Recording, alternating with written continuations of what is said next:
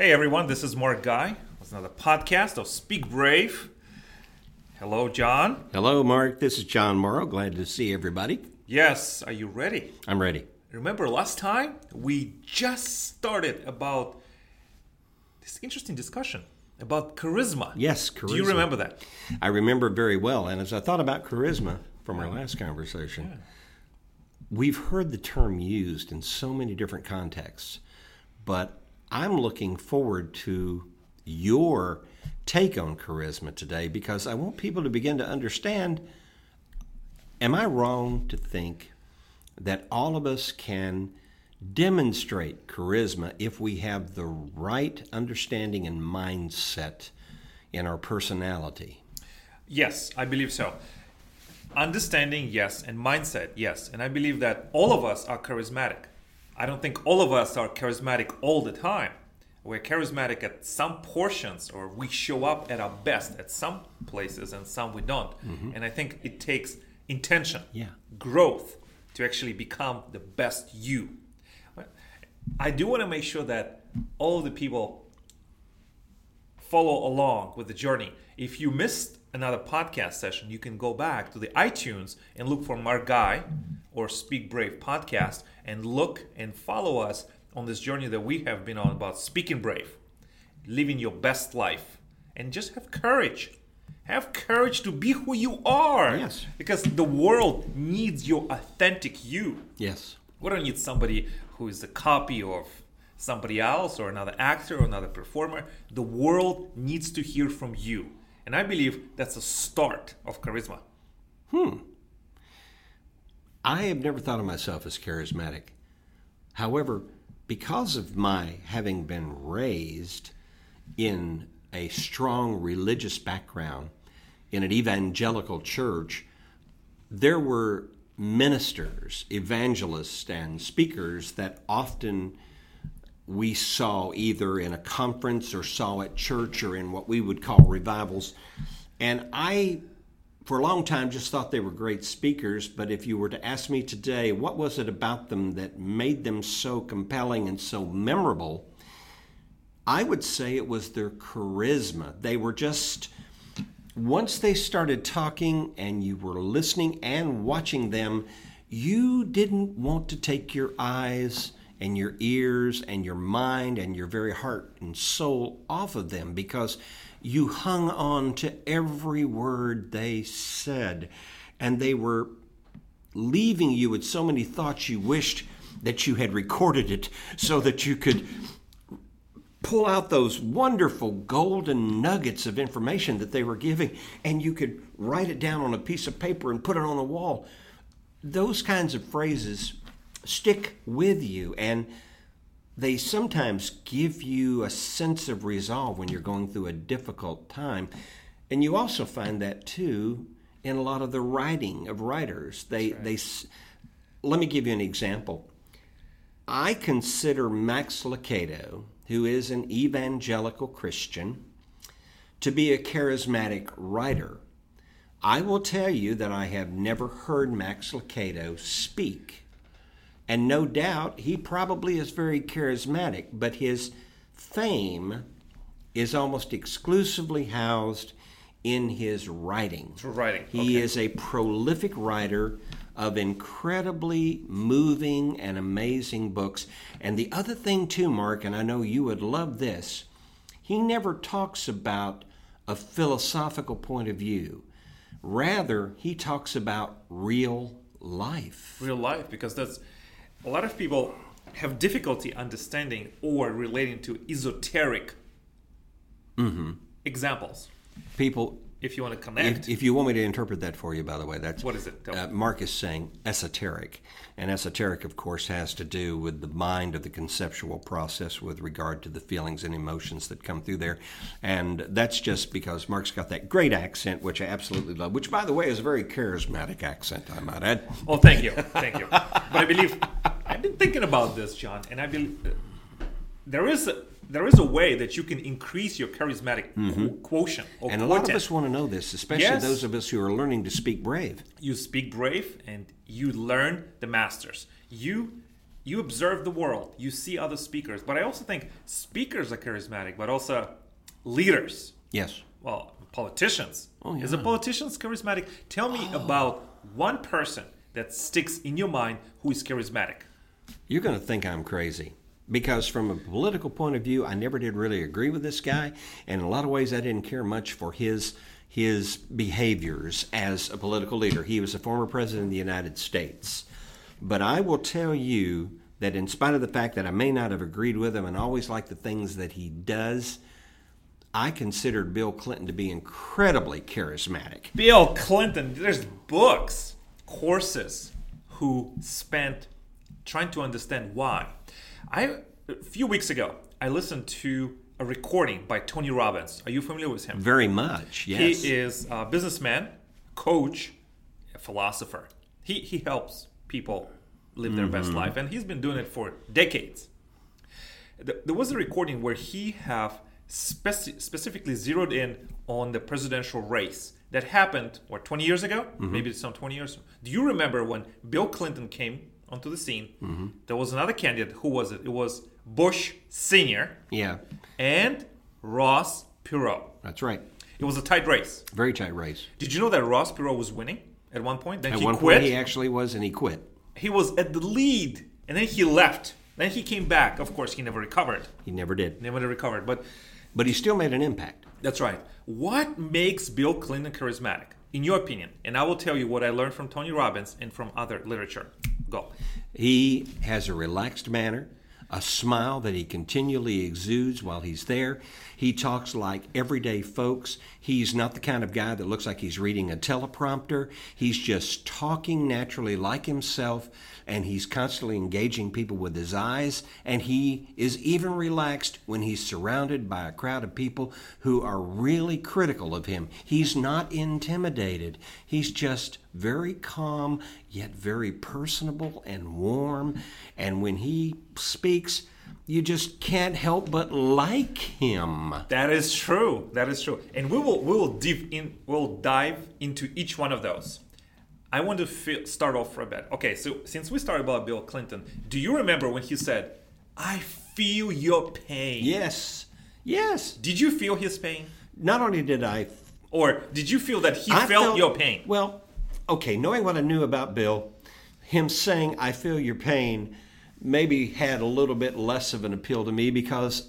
You know, Bill, some of the things that you're talking about, my pain is the result of some of the choices that you've made as a as a political leader. But at the same time, too, he sounded so sincere and so honest. And the thing about it is, this ability to listen, to speak out to the people that are watching him and following him as the nation's leader, and him to say to you in no uncertain terms, "Don't think that I'm up here sitting on a lofty throne. I really do understand how you feel." I feel your pain.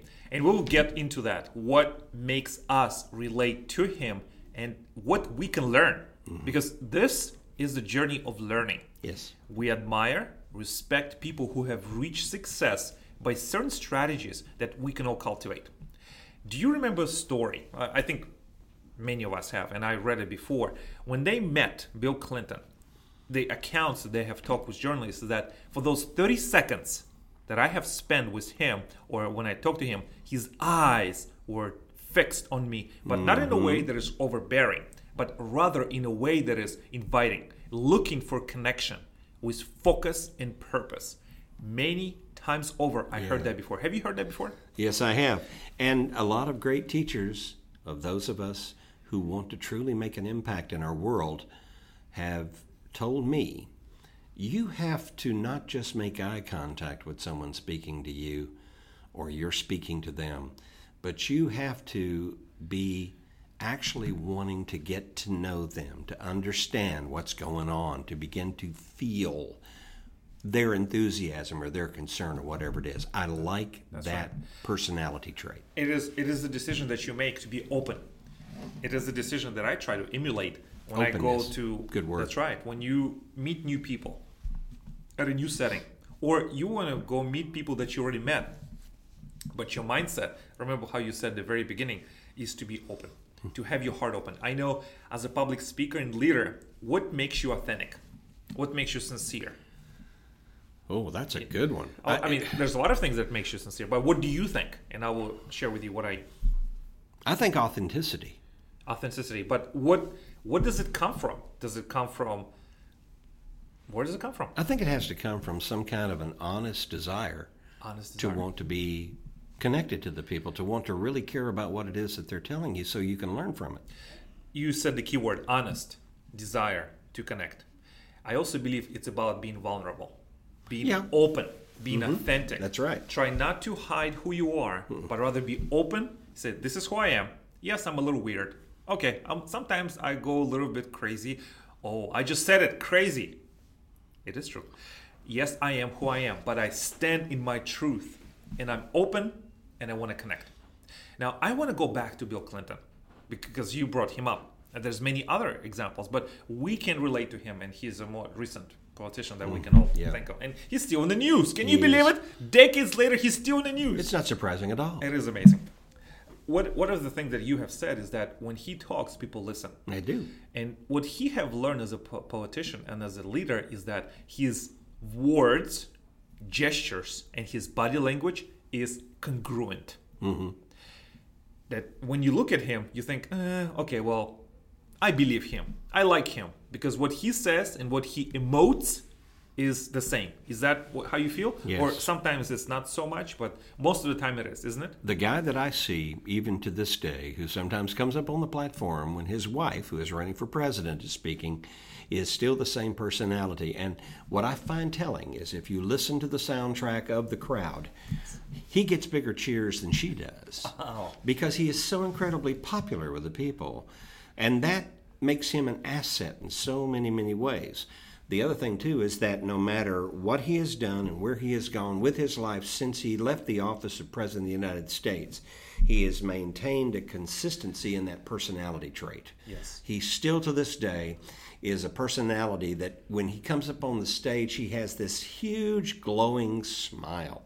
And that smile warms everybody in the room. I don't care how much of a skeptic you are, when you see the face of Bill Clinton, you have to smile because Bill, even if you don't agree with what all he says, you're going to be entertained and you're going to find yourself liking him. It's, it's like the world that he- leader, charismatic leader creates, you cannot help but be sucked into that world or mm-hmm. become part of the world. Let's break this down. It's compelling. It is compelling. One of the things I want to mention is one, one theory, or this is who actually study charisma and try to break it down in a parts that we can understand. What is charisma? They have an answer. It is focused emotion. I like that. How many times you come into the room or you're talking to someone and you're thinking about your to-do list or you're thinking about your bills and I mentioned this before you you're hungry you're cold you're hot and you don't really focus on the moment but when you focus on the emotion that you're presenting because let's face it we are we're always performing at least you know in life. Isn't that right? In the interviews and we interacting with others there's perf- there's an element of performance. Sometimes mm-hmm. it's high sometimes it's slow. And i believe everyone can be more charismatic because it is so compelling. Emotion is compelling. When we see someone who is passionate who is living their passion who is contributing Yeah. it is it's something you cannot turn away from. And I think if you focus on your emotion that you're experiencing, whatever they are, you will increase your charisma quotient. What is it about our emotional instincts Well, I- that helps us to be able to identify and just automatically connect with an individual that has this charismatic personality? Oh, I'm glad you Why asked. is it that we identify it? I'm, I'm glad you asked because emotion help us as humans. We are social animals. Mm-hmm. We are. Yeah. We want to connect. We want to learn. We want to grow. There's we have aspirations. I always talk about the space station. I have an obsession with the space station, as you probably know. I want to go to well, I, want, to go to the space. I want to go to the moon, go to the Mars. But we want to go. we want to travel. Yeah. We want. I mean, everyone has different perspectives, but as, as a communal species, we want to do more. We want to be more, and we don't want to be left and we fear. want to engage others with us. That's right. And emotion is that connector, connector between us. It is true. since you brought this up, there is a professor, Professor Rizzolatti. Rizzolatti.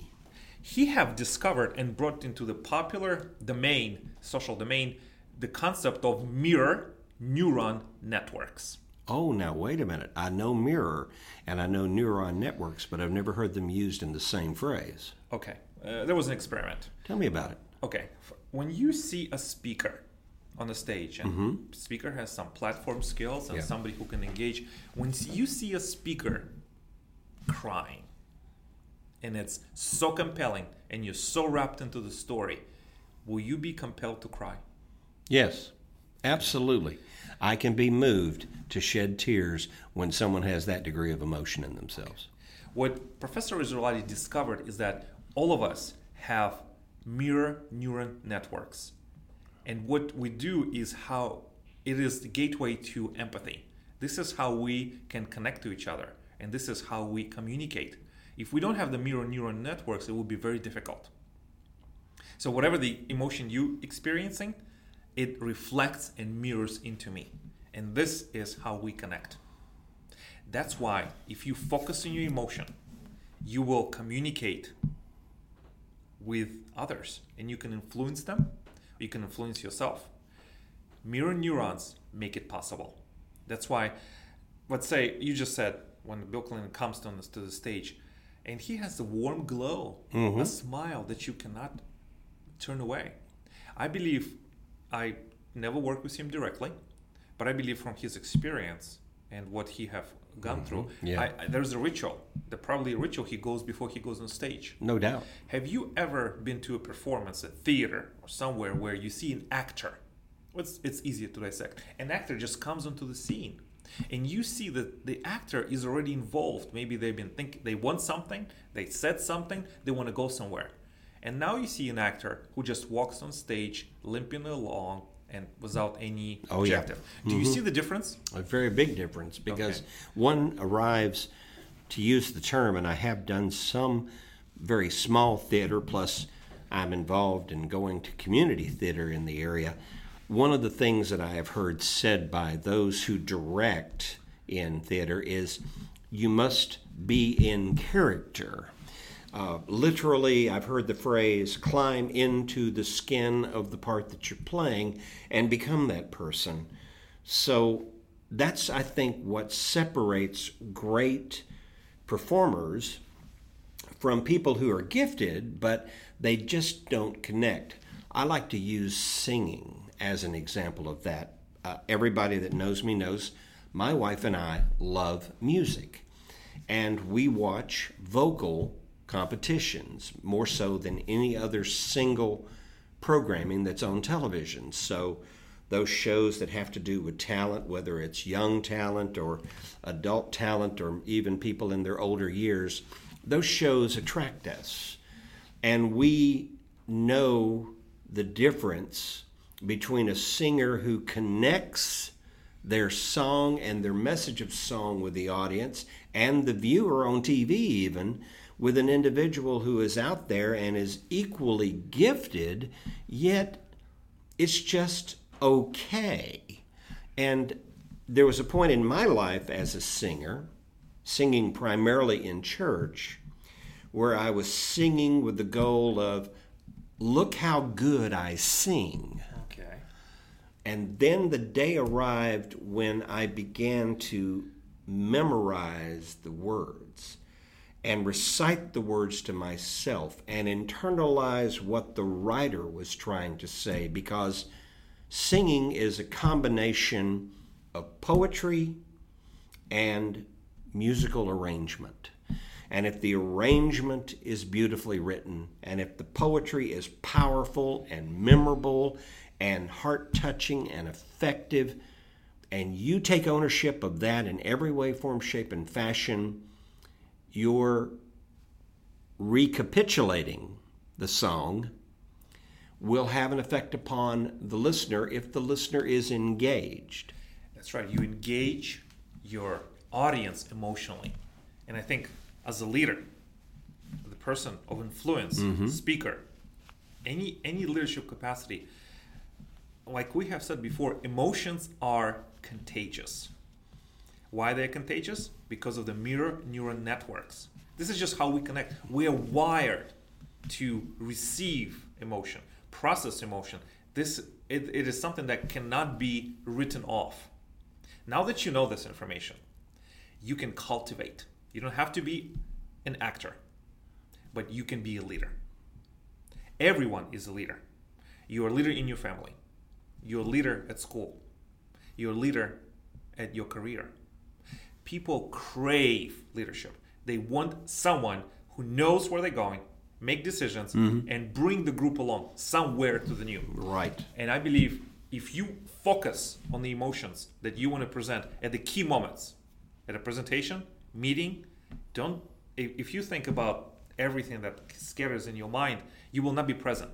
No, you got to be present. Got to Like- be in that moment. And like I said, charisma is focused emotion. That's only part of the story. Now, okay, so Mark, great. Focused emotion. I know about setting yourself up before you go on stage, before you go in an interview, before you meet someone for the first time or for the hundredth time. What can I do? What is the specific steps I can take? That is true because a lot of us are groping for that. And I say groping not in a, a lost and blind way. We have the skills, we think we know we can do it, we understand our material and everything, but somehow or the other, we just don't have that little edge. But there's specific things you can focus on, and now that you will think about it, you can implement. And I know it's a process. It takes time, it takes effort, it takes discipline, and it takes intention. One of the first two things you can work on. Number one, be more authentic. Like I said in the beginning, be who you are. Everybody else is already taken. There's no place for duplicates. There's no place for clones. Clones will come. I don't know, a century later, two centuries later. Who knows? You are who you are. You have your idiosyncrasies. You have your details that nobody else has. Yep. Be you. Have the courage to be you. Believe me, when you are comfortable in your own skin, when you become courageous in who you are, Yep. you become authentic. That is one step closer to be an effective leader, charismatic leader. And that is a, that is a, a, a method of speaking brave. That's right. Second is increase your passion. Whatever it is you're working on, go deeper. Don't stop at where you are. Go deeper. Find a way. Be curious. Stay adventurous. Stay open. And that's what I think about increase your passion. Be authentic, increase your passion. It will be a process. It is a journey. There's no quick rewards. Like somebody said, there's two types of success initial and ultimate. Yes, you will have some successes in the beginning, but the ultimate success is you become the best you are. Yes. You look at all the activities in your life and your decisions. Some of them will disappoint you. People will disappoint you. Yes. But you know you brought your best. And that's worth something. It is worth something. It's kind of like this for me.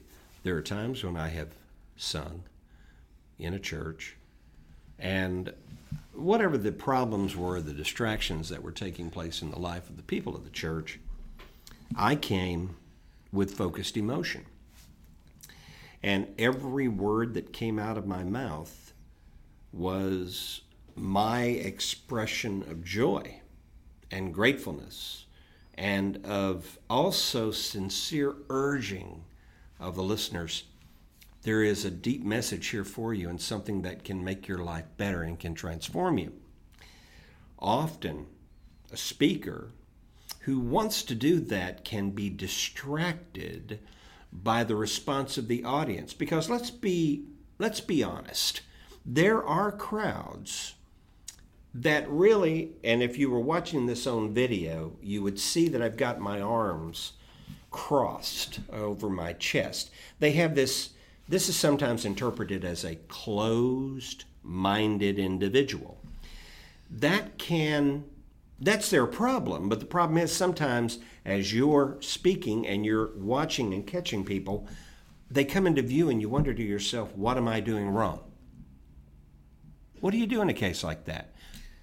Well, we, I just want to address a couple issues. Number one, when you have your arms crossed in front of your chest, not necessarily it's a closed-minded individual. It could be just they're comfortable like that, or it could be their unconscious is signaling to them there's something is not quite right. Ah. And me as a person, when I have this gesture of arms crossed in front of my chest, is I'm not open. I am not open. Convince me, teach me, entertain me, inspire me. That is something we will discuss at, at a future episodes. Good. What I want to tell you, you as a speaker, you leader. Let's say, let's say we're let's let's stick with the example of public speaking. When you come out on stage, you have a focused emotion, and you open. You open your heart. You open your belly, and you bring your message. Remember what I said? Be authentic. Mm-hmm. Increase your passion. What will happen because of the emotion are contagious, because of the mirror neural networks? If you bring your best self and you become open, the audience members as a collective will give you more energy that you put out. And that will take you to the next level. Wow. it will. When you open the audience wants you to succeed. It will become an energy that is unconscious this exchange between speaker and the audience that will overwhelm anyone who is not open. You cannot be responsible for what they feel but you bring your best self your focused emotion. Transparency. And, and being authentic correct I like that. And also, too, that means I just have to believe in me and I have to be all me. You have to be who you are. Yeah. This is your time. This is your time. You have a message. You are a leader. And people look up to you. They have questions. Why this person is talking? I don't want to listen to them. But when you are open, authentic, bring your message. There's a saying that I think attributed to Mahatma Gandhi. When you lose yourself, you find yourself. Wow. And you can lose yourself in a message, in the purpose of helping others, or just bringing a message that you believe in. And that can change your life. It does. Yes. You're Well, right. Everyone, we're coming to close of this podcast. I hope you enjoyed this information because I thoroughly enjoyed talking to you, John. thoroughly enjoyed hearing you. What we're going to talk about next is we'll finish up on the charisma, but we'll also want to talk about the voice, your vocal cords, because voice is the biggest instrument that you have Yes. connecting with others, influencing others, and actually making a contribution. Yes. So I'll see you next time. And I will look forward to it. Okay. Thank you.